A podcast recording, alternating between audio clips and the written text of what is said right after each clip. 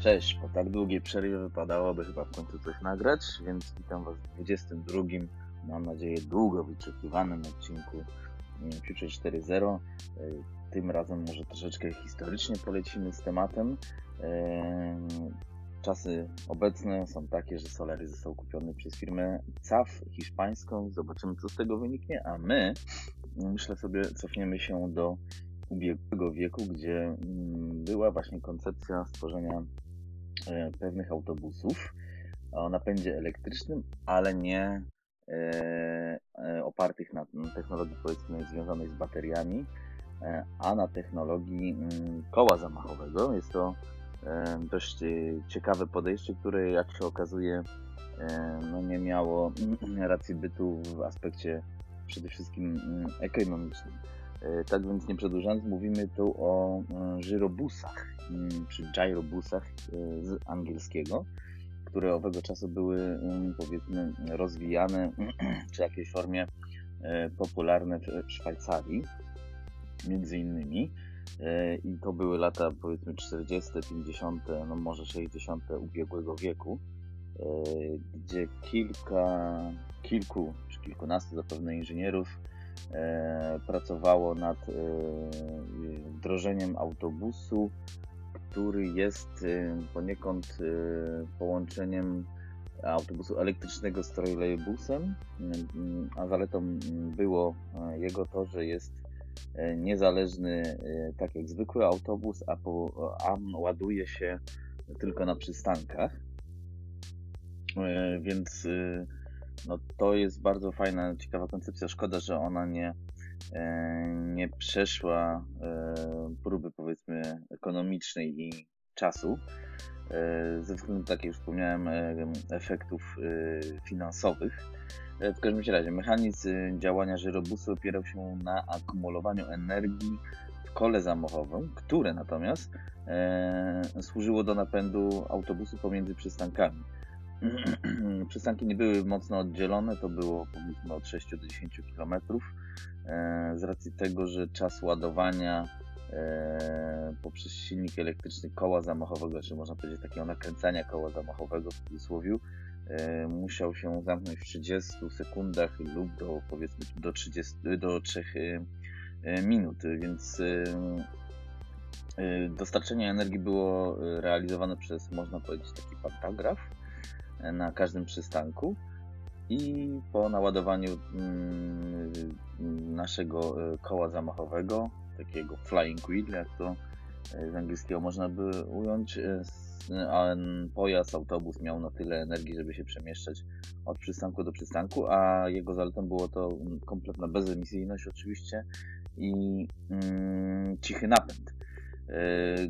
Generalnie można powiedzieć, że jest to oparte o mechanizm działania e, akumulatora energii kinetycznej lub nawet upraszczając w jakiejś formie mm, wszyscy kojarzymy z dzieciństwa zabawki, samochodziki ze sprężyną nakręcane poprzez e, ruch przeciwległy niż ten ruch, który do przodu, więc po na, zakumulowaniu energii E, w takim samochodziku, przez jakiś czas e, on mógł się poruszać samemu, więc idea jest w sumie prosta i poniekąd też genialna. Tak, autobusy te były wykorzystywane w powiedzmy mniej zaludnionych czy mniej zelektryfikowanych, ucywilizowanych E, obszarach. E, z racji tego, że nie, nie trzeba było mieć specjalnych linii trakcyjnych, tak jak do na przykład e, tramwajów czy do trolejbusów. Jednocześnie to, co już też wcześniej wspominałem, powiedzmy ten autobus nie był uzależniony też od tych właśnie linii trakcyjnych, czyli mógł w jakiejś formie, oczywiście na ile mu po, pozwalała zakumulowana energia, poruszać się pomiędzy przystankami i być poniekąd niezależny. Co ciekawe, już w tamtych czasach e, wykorzystywano rekupi, rekupilacją energii, tak dobrze mówię? Czyli odzyskiwanie energii, które było prze, która częściowo przy hamowaniu była przekazywana właśnie do koła zamachowego. Prędkości nie były zbyt znaczne. Raczej się to opierało w zakresie 50-60 km na godzinę i, i przy, przy tych zasięgach 60 km, no to generalnie nie, jak na autobus i na potrzeby takie to nie jest y, tragedia. W sumie to, to chyba do teraz takie autobusy głównie się poruszają. Mm, z wad, y, bo tutaj pieje nad superlatywami tego rozwiązania. Y, wady to mm, cała masa urządzenia, bo e, e, ten, ten mechanizm koła zamachowego potrafił ważyć 3 tony i rozpędzał się do 3000 obrotów na minutę, co chyba przy Y, można przełożyć na prędkość y, wirowania dysku do 900 km na godzinę, więc nie daj Boże przy jakimś wypadku no, mogłoby być dość mocno mało ciekawe, więc cała konstrukcja przepraszam, musiałaby być, musiała być odpowiednio wzmocniona. I jedną z też mm, wad tego rozwiązania jest efekt żyroskopu, czyli mm, te rozpędzone koło przeciwstawiało się ruchowi autobusu, więc y, manewrowanie w nim było utwierdzone. No to jest mechanizm działania, jak się rozpędzimy na rowerze, że powiedzmy rower dąży mm, do, do pionu sam z siebie, y, więc y, no to jest kolejny, kolejny temat, który no nie był rozwiązany lub nie miał sensu być rozwiązany przez takie kontrakoło, żeby ten efekt zniwelować, więc mimo usilnych prób właśnie w Szwajcarii Y, ale też i w belgijskim Kongo. Temat, y, można powiedzieć, naturalnie po pewnym czasie umarł, ale wydaje mi się, że jest y, nieznaną i bardzo fajną ciekawostką, gdzie poza tradycyjnym podejściem do autobusów elektrycznych, które coraz są popularniejsze i będą coraz popularniejsze, ktoś kiedyś wymyślił coś zupełnie innego, a, a zarazem bardzo ciekawego, E, które nie przetrwało do dziś, poza może małym wyjątkiem, gdzie w Dreźnie Autotram używa e, tego koła zamachowego, tego mechanizmu e, do magazynowania energii odzyskanej z hamowania, czyli tak jak kiedyś w żyrobusach powiedzmy.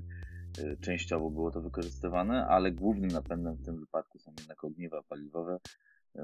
Prawdopodobnie połączenie tych technologii, tych technologii w dzisiejszych czasach nie do końca E, ma sens, ale szkoda, że jak, ale fajnie, że jakaś cząstka mm, przetrwała do dzisiaj. E, oczywiście też trzeba wspomnieć, że naładowanie tak dużego e, mechanizmu koła zamachowego pochłaniało też dość spore energię, dość sporą energią, więc no, efektywność całego rozwiązania była słaba. Poza tym, no, powiedzmy, jakieś potencjalne nierówności terenu czy podjazdy i tym podobne e, też nie wpływały na jego, pozytywnie na jego mm, zasięg, więc e, no, takie, takie coś było. Takiego czegoś już nie będzie. Myślę, że w y, następnych odcinkach też spróbujemy e, przypatrzeć się na jakieś ciekawe tego typu rozwiązania, które kiedyś były wymyślane, a nie przetrwały, a a są czymś fajnym, bo jest to koncepcja bardzo ciekawa. No i właściwie myślę, że na ten czas można zakończyć. E, spróbuję oczywiście e, częściej nagrywać, aczkolwiek powodów zawodowych jestem dość mocno e, przygnieciony.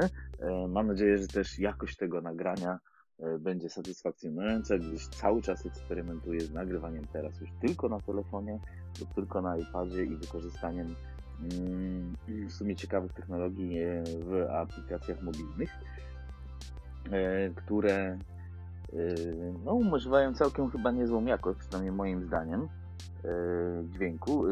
Warto jeszcze może nadmienić, że miałem przyjemność E, wziąć udział w wywiadzie dla podcastu Startup My Way. To jest bodajże odcinek 16, mm, e, gdzie, tak, odcinek 16 właśnie to sprawdziłem, gdzie rozmawialiśmy o przyszłości motoryzacji e, o samochodach autonomicznych, elektrycznych, o carsharingu, polskiej motoryzacji i dlaczego w Polsce prawdopodobnie nigdy nie zbudujemy polskiego samochodu. E, typowo, e, a już na pewno e, osobowego, więc jest to prawie półtorej godziny mm, tutaj dyskusji na temat jaka czeka nas przyszłość w samochodach, więc podam linkę. Zapraszam też do odsłuchania, jak jest ktoś ciekawy, a ja postaram się w szybszym czasie nagrać coś równie ciekawego jak żyrobus i oczywiście też nadążyć na nowoczesną technologią, która nas cały czas otacza. Pozdrawiam, do usłyszenia.